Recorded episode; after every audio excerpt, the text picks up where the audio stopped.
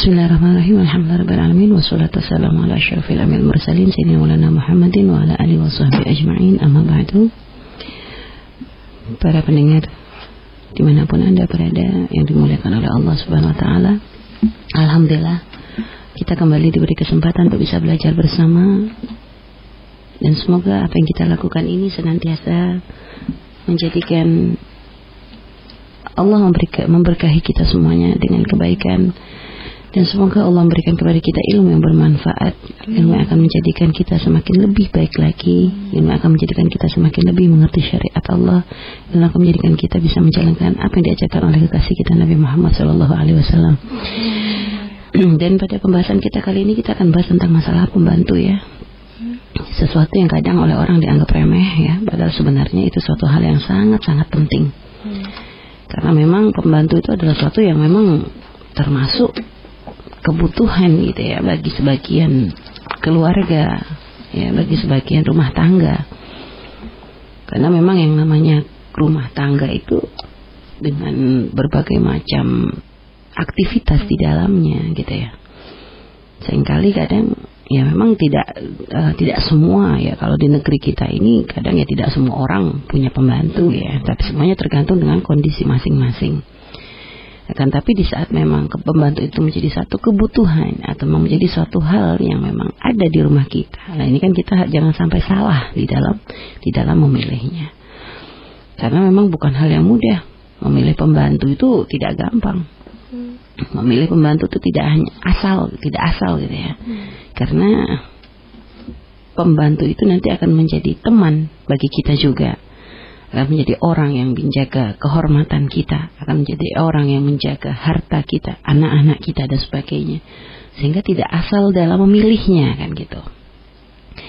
Dan memang sebenarnya di dalam Islam itu sendiri apakah diperkenankan ada pembantu? Diperkenankan, nggak ada masalah gitu loh, boleh saja ya. Karena memang Aslinya dalam rumah tangga karena begitu banyak aktivitas, ada anak, ada ini kesibukan mengurus rumah tangga dan sebagainya, memang ya menjadi suatu kadang termasuk oleh sebagian orang yang menjadi satu kepentingan kebutuhan pokok kan itu. Hmm. Aslinya memang ya rumah terdiri dari suami, istri, anak kan begitu. Dan kadang suami punya tugas secara syariat ya secara aturan suami mencari punya tugas untuk mencari nafkah kan gitu. Istri sebenarnya tidak ada tugas untuk mengerjakan akan tetapi karena kebaikan dari istrilah sehingga akhirnya uh, mereka mengerjakan tugas-tugas di rumah, mengurus anak, membersihkan, menyapu dan sebagainya. Ini adalah suatu bentuk kemuliaan, satu pangkat tinggi gitu ya. Jangan dianggap rendah, tidak. Nah, jika memang suami tidak mampu, maka istri yang berperan itu semua untuk ngurusin anak, membersihkan rumah, nyapu, nyuci dan sebagainya. Ya saling kerjasama, kerjasama yang baik. Jadi bukan hanya mengatakan, bukan menuntut bahwa aku sebenarnya nggak wajib ini nggak wajib. Tidak, semuanya memberikan berusaha memberikan yang terbaik. Suami juga memberikan yang terbaik untuk istrinya, mencarikan nafkah yang halal. Ini kan, jadi kalau semuanya sadar dengan kewajiban masing-masing indah kan gitu. Nah terus kalau ternyata ya suami alhamdulillah diberikan kelapangan gitu ya, diberikan kelapangan rizki misalnya. Alhamdulillah sehingga akhirnya mungkin bisa membayar orang untuk mencari seorang yang bisa membantu istrinya. Maka suatu kemuliaan bagi seorang suami untuk meringankan beban istrinya ya meringankan beban istrinya, mencarikan pembantu yang sekiranya nanti bisa meringankan pekerjaan rumah tangganya, apalagi kalau anaknya banyak, misalnya masih kecil-kecil iya. dan sebagainya. Belum lagi kadang satu minta antar sekolah, satunya begini dan lain saja. Jadi kalau sendirian mungkin kewalahan. Iya, ya seorang suami yang memang mampu, ya mampu untuk meringankan beban so istrinya, maka bantulah gitu loh, jangan dianggap ringan.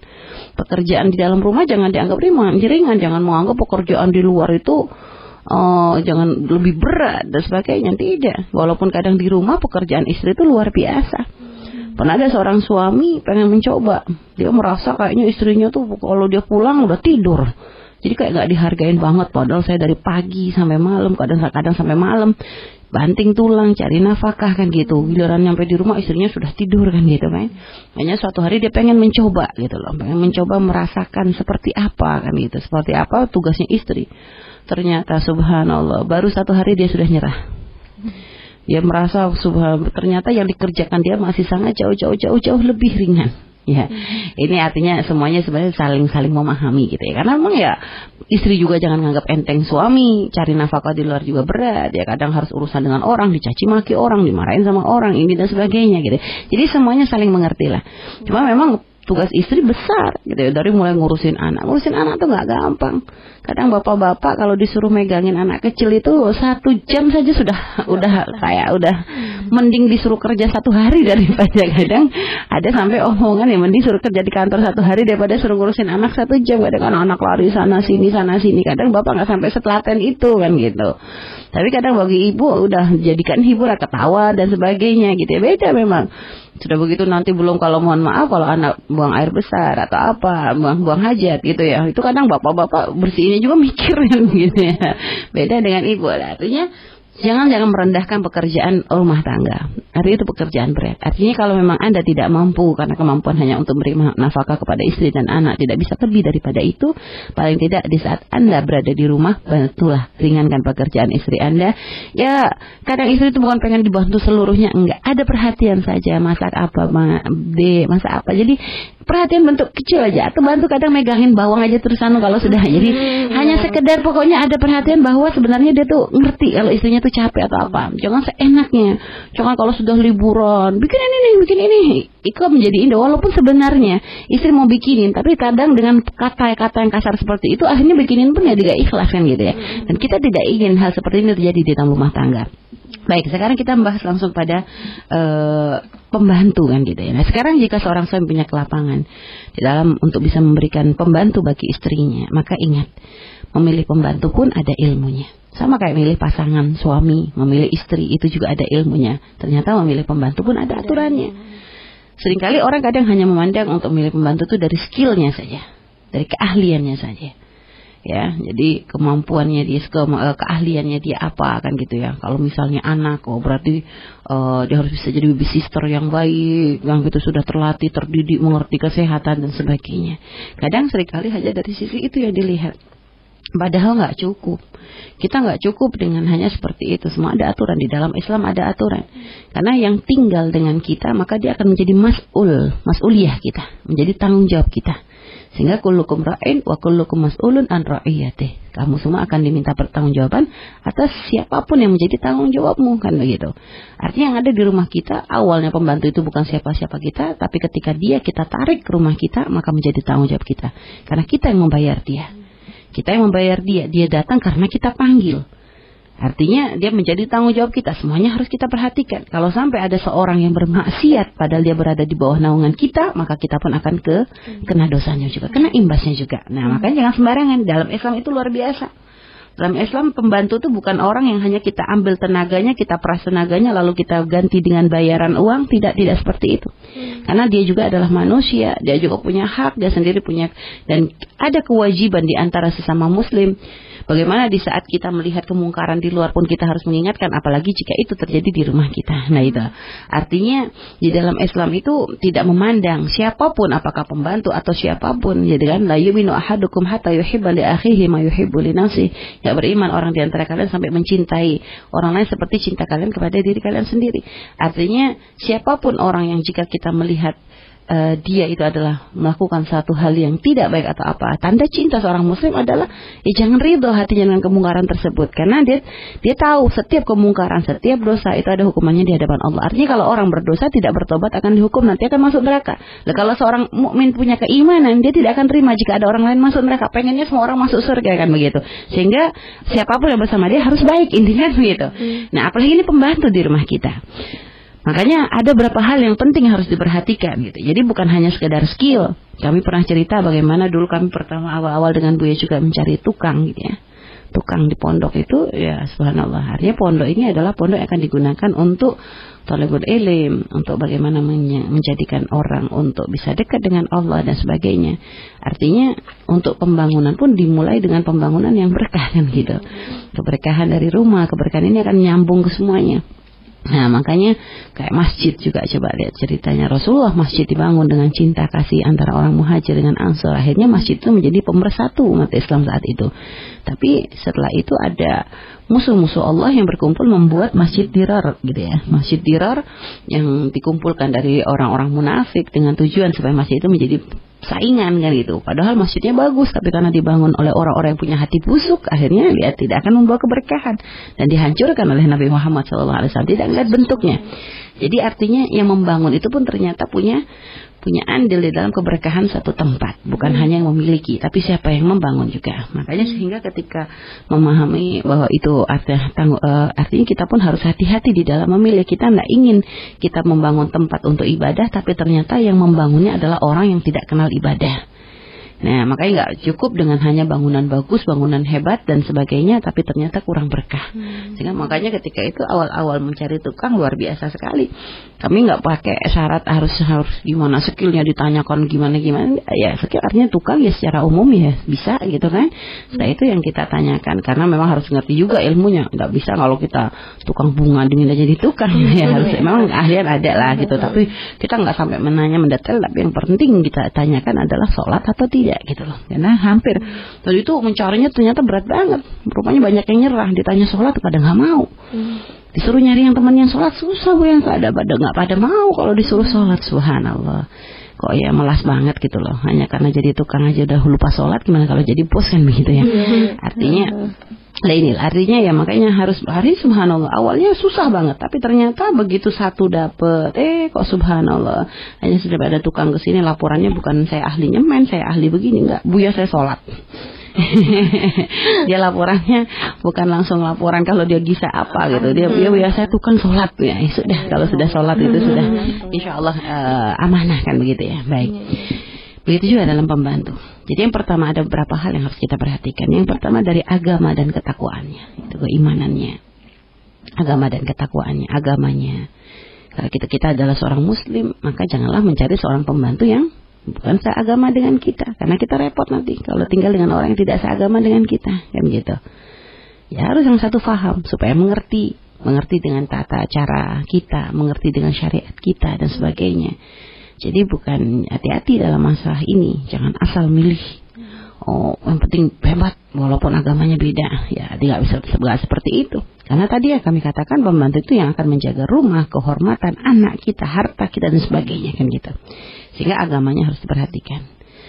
Ketakwaannya juga nggak cukup agama. Takwaan juga ada orang aku Islam tapi KTP-nya tok kan gitu. Iya. KTP tapi ternyata dalam tingkah lakunya jauh dari keislaman. Ini ketakwaan. Artinya dia orang punya takut kepada Allah. Dia adalah orang yang amanah.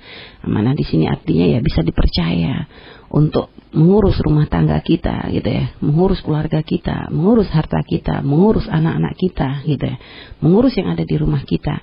Sehingga makanya ini adalah satu hal yang penting jadi takwa itu orang kalau bertakwa, kita gak perlu harus mengontrol dia, harus mengawasi dia, karena dia pengontrolnya adalah Allah kan gitu.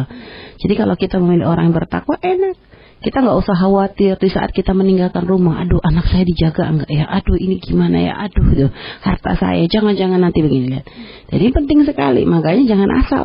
Harus kita cek dulu, nggak sembarangan untuk milih itu. Kadang harus mulai istikharah apa semuanya, lihat dulu di percobaan dulu dan sebagainya. Jadi tidak cukup gitu ya dengan hanya uh, kejujuran dohir tapi ketakwaan dia. Bagaimana akhlaknya ya? Di situ masuk juga ketakwaan adalah agama itu adalah akhlaknya dia seperti apa kan gitu ya. Kalau akhlaknya sudah matanya udah jelalatan atau mungkin sudah pecicil atau centil dan sebagainya harus hati-hati gitu loh. Jangan sembarangan.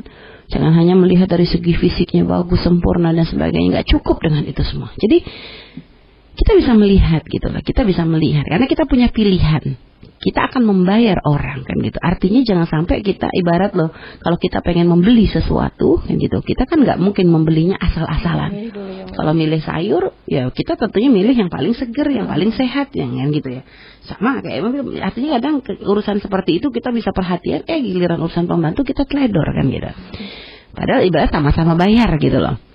Nah makanya ketakwaannya dia seperti apa ya Ketakwaan sholat artinya dia ahli sholat atau tidak.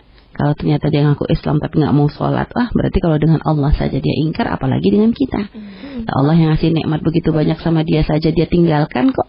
Apalagi kita yang cuma bisa ngasih uang berapa sih kita satu bulan gitu loh. Pada Allah yang ngasih dia mata percuma, hidung percuma, mulut percuma, telinga percuma, semuanya percuma pun ternyata bisa dia dengan mudahnya ingkar kepada Allah. Bagaimana jika hanya kita yang mampu membayar 500 ribu atau 1 juta? Artinya sangat mudah dia untuk berkhianat kan gitu. Nah itu harus diperhatikan. Nah setelah itu jadi amanah ya, amanah kejujuran. Karena pernah terjadi bagaimana ada seorang anak, ada seorang majikan e, menitipkan anaknya kepada seorang pembantu. Jadi ya mungkin hanya melihat dari segi keahlian dan sebagainya, katanya bagus dan sebagainya. Ya, sudah dipercaya, tinggalkan kerja. Karena kebetulan bapak ibunya karir misalnya gitu kan. Kadang pembantu karena memang bapak ibunya punya kesibukan atau apa. Nggak nggak nggak kadang nggak selalu ibu tuh bisa berada e, yang majikan wanita itu ada di rumah. Kadang mungkin juga sama-sama karir sehingga kadang pembantu tuh punya peran penting banget gitu loh.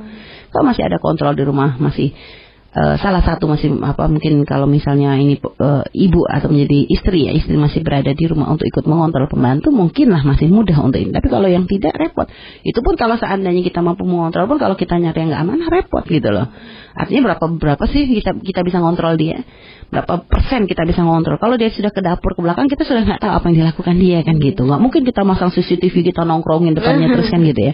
Nggak mungkin seperti itu gitu loh. Makanya hati-hati. Nah terus Uh, tadi karena pernah ada kisah ya begitu. Dititipkan seorang suami istri kerja dititipkan anaknya ke pembantu. Dia heran tiap hari anaknya kok kayak tambah agak tambah agak hitam gitu tuh. Katanya nggak tahu tuan mau begini tiba-tiba as kata pembantu ya sudahlah percaya aja lah. Hmm. pikir katanya pembantunya baik soalnya kalau di rumah telaten dengan anaknya dan sebagainya. Akhirnya benar satu hari seperti biasa pergi. Nah terus tiba-tiba ada satu temannya itu ketika lagi ada lampu merah gitu ya lampu merah mandek ngelihat ada seorang pengemis membawa anak gitu loh, membawa anak di gendongannya. Dia sempat kaget ya di mobil tadi. Itu kok anaknya tuh kok enggak asing ya? Kayak anaknya siapa ya? Kok kayak kenal hmm. gitu ya. Karena dia ngerasa pernah melihat anak itu, ngelihat wajahnya, ngelihat uh, apanya kok ini kayaknya uh, gak asing. Diperhatikan-perhatikan dia ingat loh. Ini kan anaknya si Fulan dia bilang gitu. Hmm. Akhirnya dia tanya, telepon sama temannya itu kebetulan yang si Fulan tadi uh, anak kamu kok kalau anak memang sering ya dibawa uh, apa main ke lampu merah. Enggak kok di rumah? katanya. Ya, soalnya kemarin aku kok kayak ngeliat kayak anak kamu dibilang masa sih? Majikannya eh, yang temannya kaget. Hmm. akhirnya keesokan harinya dia pengennya ngetes. Hmm. majikannya pergi seperti biasa tapi ternyata tiba-tiba dia pulang. Diam-diam. Untuk ngecek apa yang dilakukan pembantunya jika dia tidak ada. Hmm. Ternyata begitu pembantu ketika ada majikannya, masya Allah baiknya luar biasa. Seakan-akan ya benar-benar adalah pembantu yang jujur, amanah, tidak tidak akan berbuat macam-macam. Tiba-tiba begitu nyampe uh, ke rumah diam-diam dia ngeliat pembantunya keluar rumah bawa anaknya, bawa anaknya ternyata anaknya itu disewakan kepada orang untuk jadi pengemis begitu. Jadi ada penyewaan gitu ya. Jadi dia tuh menjadikan anak majikannya itu bisnis untuk dapat duit tambahan. Jadi setiap hari dia dapat setoran dari pengemis tadi setiap ada itu. Jadi dia dibayar berapa? Karena memberikan anak itu tadi sebagai karena kadang orang kalau kemis bawa anak kan orang jadi nggak tega. Orang jadi ngasih lebih kan begitu ngelihat anaknya kayak gitu. Jadi rupanya anak majikannya itu disewakan. eh kan kaget kan. Ya Allah, pantas aja anaknya kok tambah hitam. Ya untuk hari kena matahari, rumahnya disewakan untuk jadi pengemis begitu. Nah lihat, artinya ini loh. Jadi tidak kalau sudah orang itu sudah ya kan jangan sembarangan untuk mencari gitu. Ini kalau kontrol kita adalah Allah, enak gitu. Kita nggak akan khawatir dengan hal itu semua. Karena rasa takutnya dia kepada Allah itu akan menjadikan dia tidak akan berbuat zalim kepada manusia. Makanya carilah pembantu yang bertakwa. Susah mi, misalnya. Tidak ada yang susah kalau kita mau ya, gitu loh. Memang mungkin susah di awal-awalnya. Cari, tapi karena apa? Karena ini luar biasa. Jangan dianggap remeh gitu loh. Jangan masukkan orang yang sembarangan. Nah, terus dan juga hati-hati ya hati-hati jangan sampai memasukkan orang yang punya penyakit-penyakit khusus misalnya uh, ini masalah ketakwaan tadi termasuk maksudnya bukan uh, ketakwaan di sini ya jangan sampai penyakit khusus itu bukan penyakit penyakit dohir ya hmm. ini penyakit batin Contohnya jangan sampai kita masukkan orang yang kita tahu dia punya penyakit namam, misalnya namam tuh suka mengadu domba. Hmm. Atau mungkin orang yang ya pokoknya orangnya uh, bibirnya tajam atau suka ya pokoknya suka menggunjing gitu ya. Nah, itu juga bentuk ketakwaan. Jadi kalau ada pembantu kok selalu aja dapat berita dari tetangga, wah ini berarti jangan-jangan kita senang. Alhamdulillah kita dapat pembawa berita baru. Jangan senang dulu. Karena kalau dia gampang menceritakan cerita orang lain, berarti tidak mustahil dia akan menceritakan kita kepada orang lain. Orang lain. Jadi jangan senang. Berita apa lagi? Kamu dapat berita? Jadi ya, jangan malah ditanya kok update jadi kayak dapat uh, wartawan khusus begitu. Jadi hati-hati dengan penyakit-penyakit seperti ini. Ini juga bentuk ketakwaan. Teringat kisah seorang laki-laki ini kisah nyata ya, kisah nyata dan sering menjadi contoh dalam kisah namam masalah adu domba. Ada seorang laki-laki dia pengen mencari budak. Ya kalau zaman dulu budak ya, membeli budak ini kayak pembantu ya, untuk membantu dulu budak, tapi sekarang nggak ada budak ya. Jadi ada seorang laki-laki pengen mencari budak, dia pergi ke pasar. Akhirnya melihat ada orang laki-laki dijual, ya seorang budak laki-laki dijual yang kelihatannya kuat, keker begitu. Pokoknya dilihat sehat, pokoknya bagus lah kalau secara fisik tidak ada yang kurang.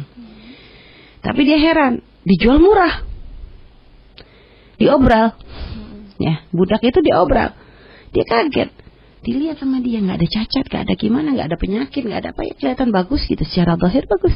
Hmm. Dia tanya sama penjualnya, ini harganya benar nih? Iya, tuan ini harganya cuma memang cuma segitu. Loh, kenapa bisa? Kok kayaknya kelihatannya loh apa fisiknya bagus banget gitu loh. Memang fisiknya bagus tuh, tapi dia punya cacat. Cacatnya apa? Dia punya penyakit namam. Dia punya penyakit suka ngadu dom, domba. ngadu domba. Oh, kata tadi tuh, oh kalau penyakit itu mah gampang.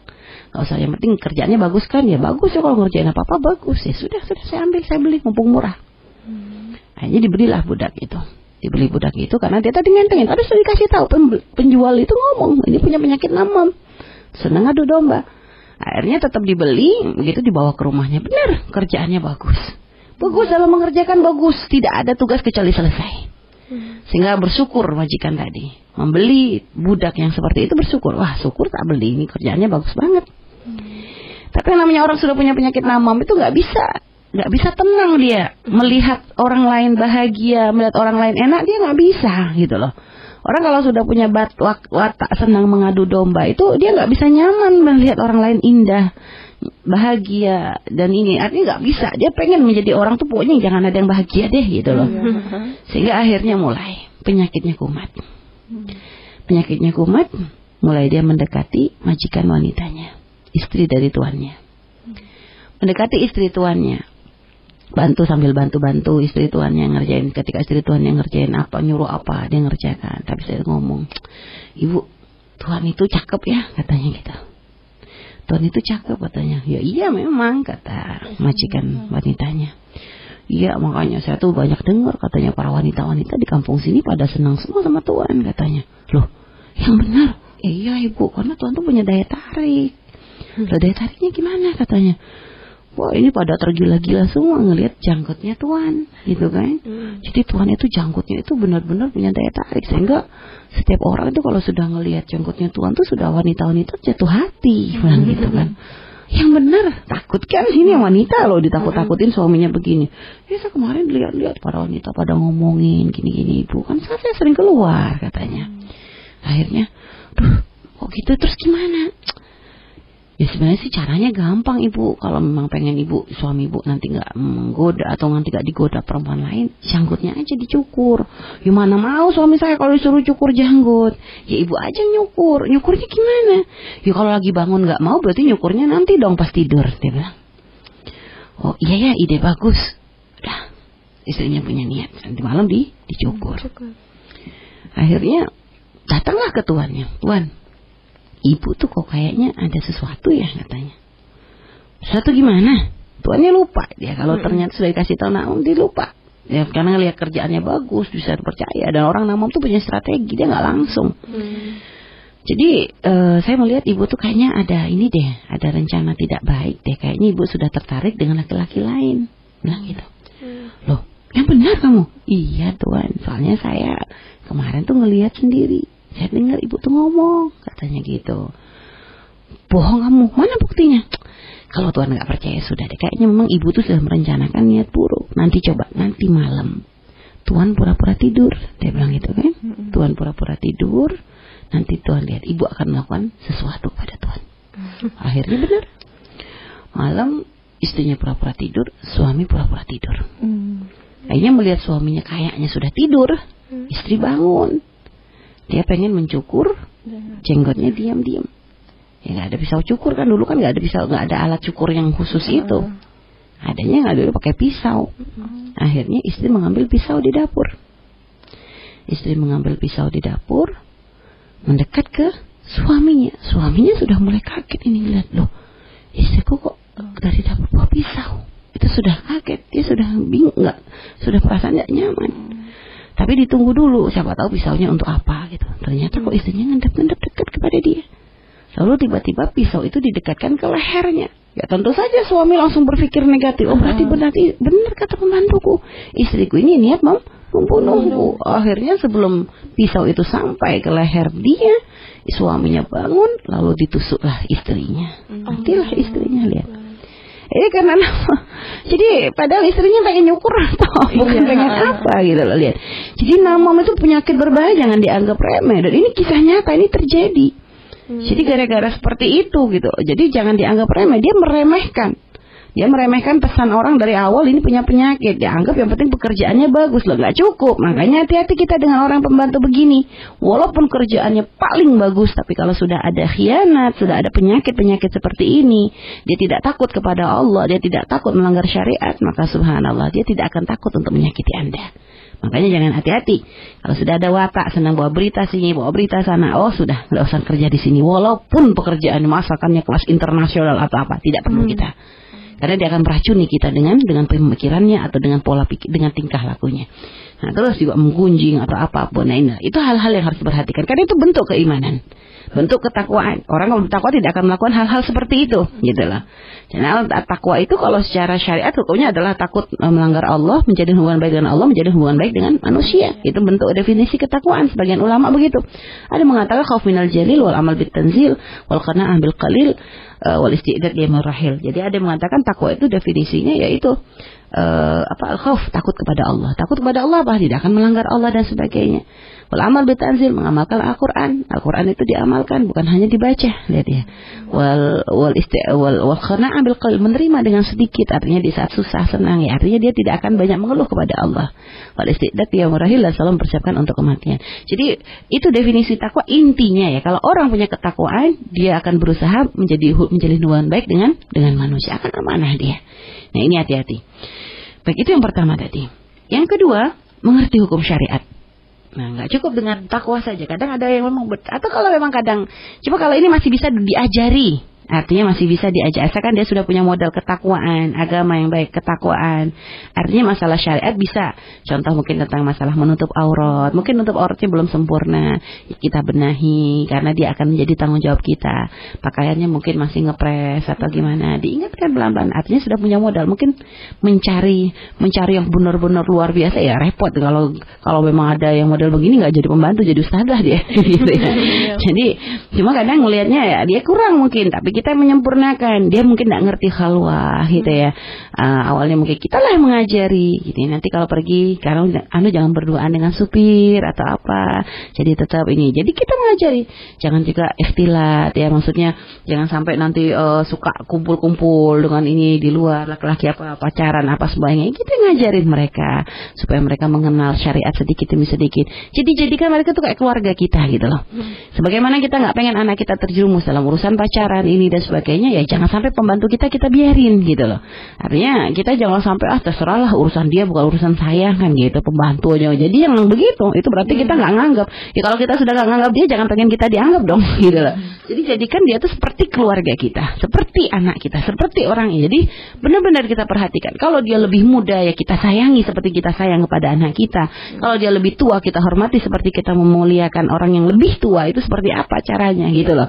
Jadi gitu Nah terus setelah itu apa? Masalah menutup auratnya tadi, masalah membersihkan najis. Misalnya dia belum tahu cara membersihkan najis. Kalau ada najis langsung dipel. Nah kita ngajarin, caranya nggak seperti itu. Cara membersihkan najis begini. Kenapa? Ya ini makanya penting banget gitu loh. Nah, tak e, mengajari ini makanya majikannya harus pinter dulu. Jadi karena nanti kalau memang dia nggak ngerti dalam urusan masalah pakaian apa semua bisa kacau semua, bisa najis semua. Itu padahal dipakai ibadah dan sebagainya. Masakan juga begitu. Kalau orang nggak ngerti ya ya kita cari asal-asalan kita nggak pernah ngajarin sebagai repot. Bisa masakan halal haram bisa nggak mikir kotor najis nggak najis ya main cemplang cemplung aja nantinya gitu loh. Makanya benar-benar masalah syariat ini harus ada bimbingan. Hmm. Seandainya tidak ngerti, kita yang membimbing.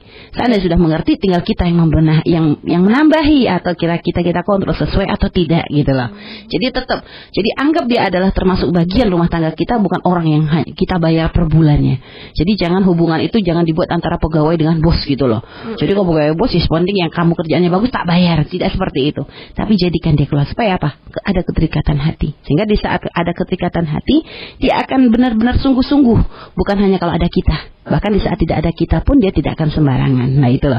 Jadi harus seperti itu. Baik, ini dua dulu ya. Nanti dua dulu, nanti uh, kita lanjutkan berikutnya. Baik.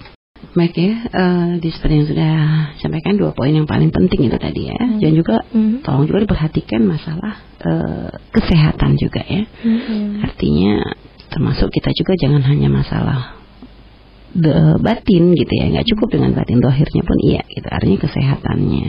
Jangan sampai dia punya penyakit yang membahayakan gitu ya. Apalagi penyakit yang menular. Artinya benar-benar mungkin harus cek ini juga gitu karena nanti apalagi kalau suruh suruh ngurus anak-anak kita dan sebagainya. Jadi karena pernah terjadi di negeri uh, di daerah di negeri Arab sana di daerah Dubai atau di mana gitu lupa kami ya. Yang biasanya uh, apa namanya jadi di negeri Arab ada satu keluarga yang kok subhanallah satu keluarga hmm. dari mulai bapak, ibu, anak semuanya kok terkena AIDS. Hmm. Terkena AIDS padahal keluarga baik. Hmm. Keluarga baik bukan keluarga yang rusak atau bagaimana. Tidak keluarga baik, artinya keluarga yang menjaga. Artinya ini bingungin karena kan dari mana virus ini gitu loh. Kenapa kok menjangkit ke semuanya tidak ada yang tertinggal? Ternyata ya itu tadi. Rupanya ketika dicek diusut-usut-usut terungkap. Rupanya menyebarkan adalah pembantunya. Jadi dia punya pembantu diambil dari orang luar gitu ya, orang luar yang bekerja di rumahnya. Uh, ya dia ngeliat pekerjaannya bagus ya, ternyata orangnya ada ya penyakit juga, ada hikit juga ya, ada penyakit iri juga di hatinya. Melihat kebahagiaan rumah tangga orang majikannya itu nggak bahagia, dia merasa merasa dirinya dia jadi pembantu, nggak ada keluarga gini dan sebagainya, akhirnya iri aja, pengen menghancurkan rumah tersebut. Akhirnya memang dia ternyata punya penyakit AIDS yang yang yang ya dia tahu gitu loh, sehingga dia nggak pengen setelah dia awalnya dia nggak tahu kalau dia punya penyakit AIDS gitu. Tapi begitu itu kok ternyata periksa mungkin ngerasa apa ada yang kurang kok periksa dia punya penyakit AIDS pembantunya ini. Merasa begitu dia merasa terpukul gitu loh. Merasa kok majikannya bahagia terus atau gimana. Mungkin karena hubungan tidak dekat ya hati nggak dekat gitu ya. Akhirnya begitu melihat dia punya penyakit seperti ini ngelihat keluarga majikannya bahagia kaya ini dan sebagainya nggak terima. Pengen semuanya pun ikut merasakan susah seperti dia. Hmm. hanya apa dia itu rupanya kalau malam makanya sikat gigi semua orang yang ada di keluarga itu hmm. ya sampai digosokkan ke mulutnya itu sampai berdarah gitu loh hmm. sikat giginya ditaruh gitu kan sampai akhirnya besoknya kan dipakai karena kan cepat penularan dari seperti hmm. itu pun ternyata bisa gitu pokoknya pokoknya sampai caranya begitulah ini pernah kita baca beritanya waktu kita masih di Yaman gitu hmm. akhirnya gara-gara itu semuanya tertular semuanya karena penyakit AIDS itu gara-gara seperti itu. Subhanallah. Lah inilah artinya. Artinya ya itulah tadi. Kalau orang bertakwa tidak akan seperti itu. Jadi selain penyakit ini bat dohir juga pun harus kita perhatikan. Penyakit-penyakit seperti apa. Yang memang kalau penyakit kayak misalnya TBC atau apa ya janganlah gitu ya. Karena bukan apa. Bukan kita nggak pengen berunding kita kasih dia untuk berobat gitu loh. Daripada nanti dia kerja di rumah kita akan menularkan penyakit tersebut kan gitu. Hmm. artinya harus diperhatikan. Terus setelah itu masalah rajin terampil cekatan ulat itu ya poin berikutnya lah. Ya, memang kita nggak mungkin nggak mencari pembantu yang nggak bisa apa-apa. ya, jadi paling tidak rajin gitu ya. Seandainya kurang ahli pun kalau dengan rajinnya insya Allah akan mudah dia belajar. Kalau sudah pembantu walaupun ya dia rajin ibadah, tapi kan ya tetap dia punya tugas gitu. Jangan nanti kita cari yang bertakwa akhirnya dia waktunya orang harus kerja masak dia ngaji terus kita pengen nyuruh dia lagi sholat ini pembantu atau gimana kan gitu artinya dia pun harus paham dengan tugasnya gitu loh. Nggak bisa kita ya artinya ya kita membayar dia itu kan ya untuk membantu meringankan pekerjaan kita. Dan beker, beribadah di saat dia punya kewajiban pun bukan suatu perkara yang dibenarkan gitu loh. Ada kadang kadang yang memang orang aneh gitu ya. Jadi ya memang satu sisi ketakwaan penting tapi ya lihat waktu itu pernah ada juga ada seorang wali ya. Seorang budak yang soleh dia bekerja kepada seorang majikan begitu ini ternyata Buddha ini dia adalah wali, wali yang tertutup gitu, wali yang mastur, yang tidak ketahuan gitu ya, gitu ya. Dia dia berkata ketika berpesan kepada majikannya itu uh, dia ketika dijual di pasar budak ini dijual dengan harga tinggi. Kenapa dijual dengan harga tinggi? Dia spesial kata yang jual. Nah ini spesial gimana nggak tahu ya sudah spesial ya sudah dibeli. Yang jelas dia spesial. Ternyata budaknya sebelum bekerja dia berpesan ya berpesan kepada majikannya. Tuhan aku akan mengerjakan semua tugasku. Akan tapi aku minta waktu di malam hari untuk diriku sendiri. Engkau setuju atau tidak?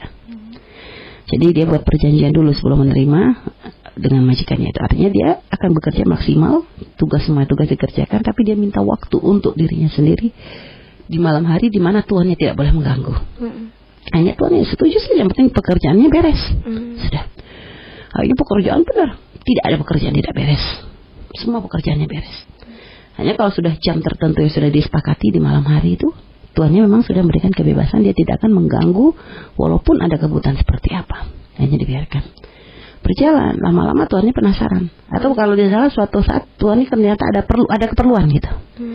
Sehingga malam yang dia seharusnya membiarkan untuk maaf apa budaknya itu untuk bekerja untuk untuk untuk untuk dirinya tuannya mendatangi kamarnya dia kaget kamarnya budaknya itu padahal dulu kan nggak ada lampu seperti sekarang gitu loh. Akan tapi kok kamarnya terang banget? Terang begitu ternyata Tuhan ini merasa kaget takjubnya apa yang terang apa? Ternyata subhanallah. Kayaknya Tuhannya tidak tidak tidak apa penasaran begitu penasaran. Ternyata begitu diintip dilihat budak yang dikerjakannya dia itu sedang bersujud dan ternyata dari budak tadi ternyata kok terpencar cahaya begitu loh. Hmm. Sehingga tuannya mulai sadar ternyata budaknya ini bukan orang sembarangan. Dia rupanya kekasih Allah gitu loh. Sampai jadi rupanya dia memang ketika jadi dia hanya besok diperhatikan lagi. Ternyata pada jam ditentukan itu bukannya dia langsung tidur santai-santai, tapi dia gunakan waktunya itu untuk ibadah, ibadah, ibadah. Sampai akhirnya ketika ketahuan kalau tuannya itu ternyata tahu aktivitasnya, dia pergi, dia meninggalkan. Jadi dia ya karena memang dia wali, dia tidak ingin orang tuh tahu gitu ya tentang aktivitas hubungan dia dengan Allah gitu loh. Akhirnya sampai dia pun minta dilepas kalau sampai ah, jadi memang sampai seperti itu. Artinya itu loh. Artinya kan bayangkan ini aja seorang wali pun dia tahu diri gitu loh, menempatkan waktu ibadah adalah di tempatnya gitu loh. Jadi bukan mengambil uh, bukan bukan mengambil ibadah di waktu yang dia seharusnya berkhidmah kan gitu. Jadi Kata Buya sendiri pernah menjelaskan seorang satpam pun jika pada waktu dia harus menjaga kok dia malah men menyibukkan diri dengan sholat dan sebagainya, sholatnya gak jadi ibadah, khianat ya. Hmm. Karena waktunya dia menjaga. Lagi itulah pembantu. Artinya di saat dia punya tugas kerjakan. Tapi ya tapi jangan sampai menjadikan dia beribadah itu akhirnya mengganggu kewajiban dia sebagai seorang seorang pembantu kan gitu. Artinya waktu waktu kerjakan gitu. Nah ini jadi masalah rajin, terampil, cekatan, ulet ya ini adalah sesuatu yang memang ya mungkin bisa bawaan atau bisa juga dilatih. Yang penting, hmm. yang penting yang paling penting adalah poin satu dan dua tadi ya. Yang ini adalah hmm. poin kelebihan lah, kelebihan. Dan juga yang paling penting juga perhatian kecerdasan. Jadi artinya kadang e, carilah pembantu yang sekiranya mudah memahami pesan-pesan kita gitu loh. Jangan sampai kosannya goreng tempe ya, nanti jadinya tahu. enggak enggak karena capek. Kita suruh masak ini, bikin bikin bikin sop ya, jadinya ujung-ujung keluar lodeh. Kan kita capek kalau urusan dengan model begini. Jadi iya. cerdasi artinya nyambung. Di perint, dengan perintah itu ya nyambung lah gitu ya. Baik, jadi itu itu adalah hal yang harus diperhatikan di saat kita akan memilih seorang pembantu. Akan tapi nanti selain itu juga, selain ini adalah hal yang kita perhatikan perhatikan saat membantu, kita pun sebagai majikan apa saja yang harus kita perhatiin gitu. Hmm. Itu pun nanti ada aturan-aturan dan ada bimbingannya secara syariat. Baik, wallahu alam bisawab. Uh, mungkin ya huh? uh, kita bisa menuntaskan saja karena yeah. kayaknya kalau dibikin pembahasan khusus untuk majikan terlalu ringkas juga gitu mm -hmm. ya. Jadi mungkin yang harus diperhatikan ya bagi majikan artinya sebagaimana Anda ingin mempunyai pembantu yang baik maka seorang pembantu pun ya tadi karena tadi sudah disambung ada bertanya ya dengan yeah. sebagai seorang pembantu maka pembantu pun punya hak-hak yang harus anda penuhi kan hmm. gitu Yang pertama termasuk harus menjadi kewajiban seorang majikan itu adalah tidak berbuat zalim urusan gaji. Hmm? Artinya jangan sampai digaji. Gajinya itu setelah kering keringatnya itu kan kan pesan dari Rasulullah Sallallahu Alaihi Wasallam. Artinya kalau sudah waktunya dibayar ya bayarlah berilah pembayaran gitu loh. Jangan sampai ditunda-tunda, disayang-sayang hanya hmm. karena merasa oh sudah sebiarin aja atau gimana gitu. Jangan memanfaatkan tenaga orang. Artinya ya penuhi kewajiban Anda. Bayar gajinya dengan sepantasnya sesuai dengan apa yang uh, apa yang sudah Anda janjikan atau per, uh, kesepakatan Anda dengan dia. Dan kalau ternyata Anda pun memberikan pekerjaan yang lebih ya, lebih lagi maka ya Anda harus paling tidak memberikan tambahan lah gitu ya. Dari karena memang seharusnya dia bekerja misalnya dari segini ternyata kok dia dilebihkan. Maka itu pun harus ada hitungannya. Jangan memanfaatkan gitu loh. Intinya memanfaatkan kebaik uh, apa tenaga uh, pembantu anda untuk mencari keuntungannya anda. Nah terus setelah itu juga memperhatikan kebutuhannya mereka. Artinya bukan hanya anda ambil tenaganya, tapi kebutuhan kesempatan mereka untuk sholat, ibadah dan sebagainya, menutup aurat. Juga perhatikan pakaian-pakaian mereka. Jika ternyata kok kerudungnya kayaknya cuma itu itu gak ganti-ganti, belilah tambahkan kerudungnya supaya dia lebih terhormat. Jika kerudungnya kecil bantu berikan kerudung yang mungkin agak menutup kan begitu. Jadi perhatikan kebutuhan juga waktu sholat. Ajak dia jamaah, jangan hanya anda suruh-suruh seperti ini tapi sholatnya nggak pernah anda cek. Kasih kesempatan dia untuk dengan dengan dengan Allah, waktu untuk mengaji dan sebagainya. Jadi uh, anggap seperti keluarga Anda sendiri. Baik.